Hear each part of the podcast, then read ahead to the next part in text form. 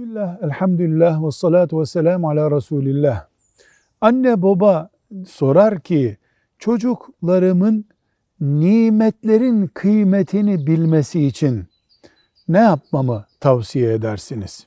En büyük tavsiyemiz siz çocuklarınızın annesi ve babası olarak nimet kıymeti bildiğinizi sözünüzle, tavırlarınızla gösterin çocuklara.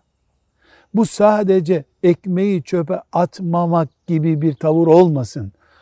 Annelik, babalık, evlatlık, dünya, soğuk, sıcak, pek çok nimet sayılamayacak kadar nimetlerin içinde yüzdüğümüzü şuurumuz olarak bildiğimiz ve eylemlerimize yansıttığımız anneler babalar olalım. Bu bir.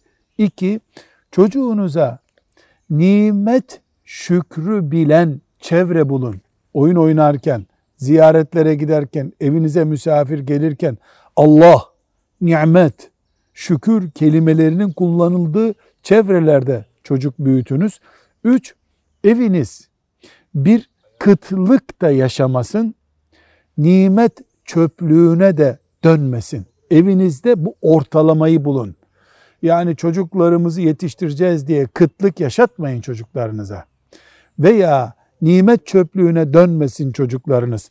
Ve dördüncüsü de çocuklarımız yaşına göre bıktırmadan, usandırılmadan nimetlerin şükrü gerektirildiği, gerektiği konusunda ikaz duymalıdırlar. Sofrada yer yer, oturup hasta ziyareti yapıldığında, kendisi hastalandığında sağlıkla ilgili yani çok fırsatlar değerlendirerek çocuklarımıza nimetin şükrü gerektiği, bu şükrün de sözle ve eylemle olması gerektiği anlatılmalıdır. Velhamdülillahi Rabbil Alemin.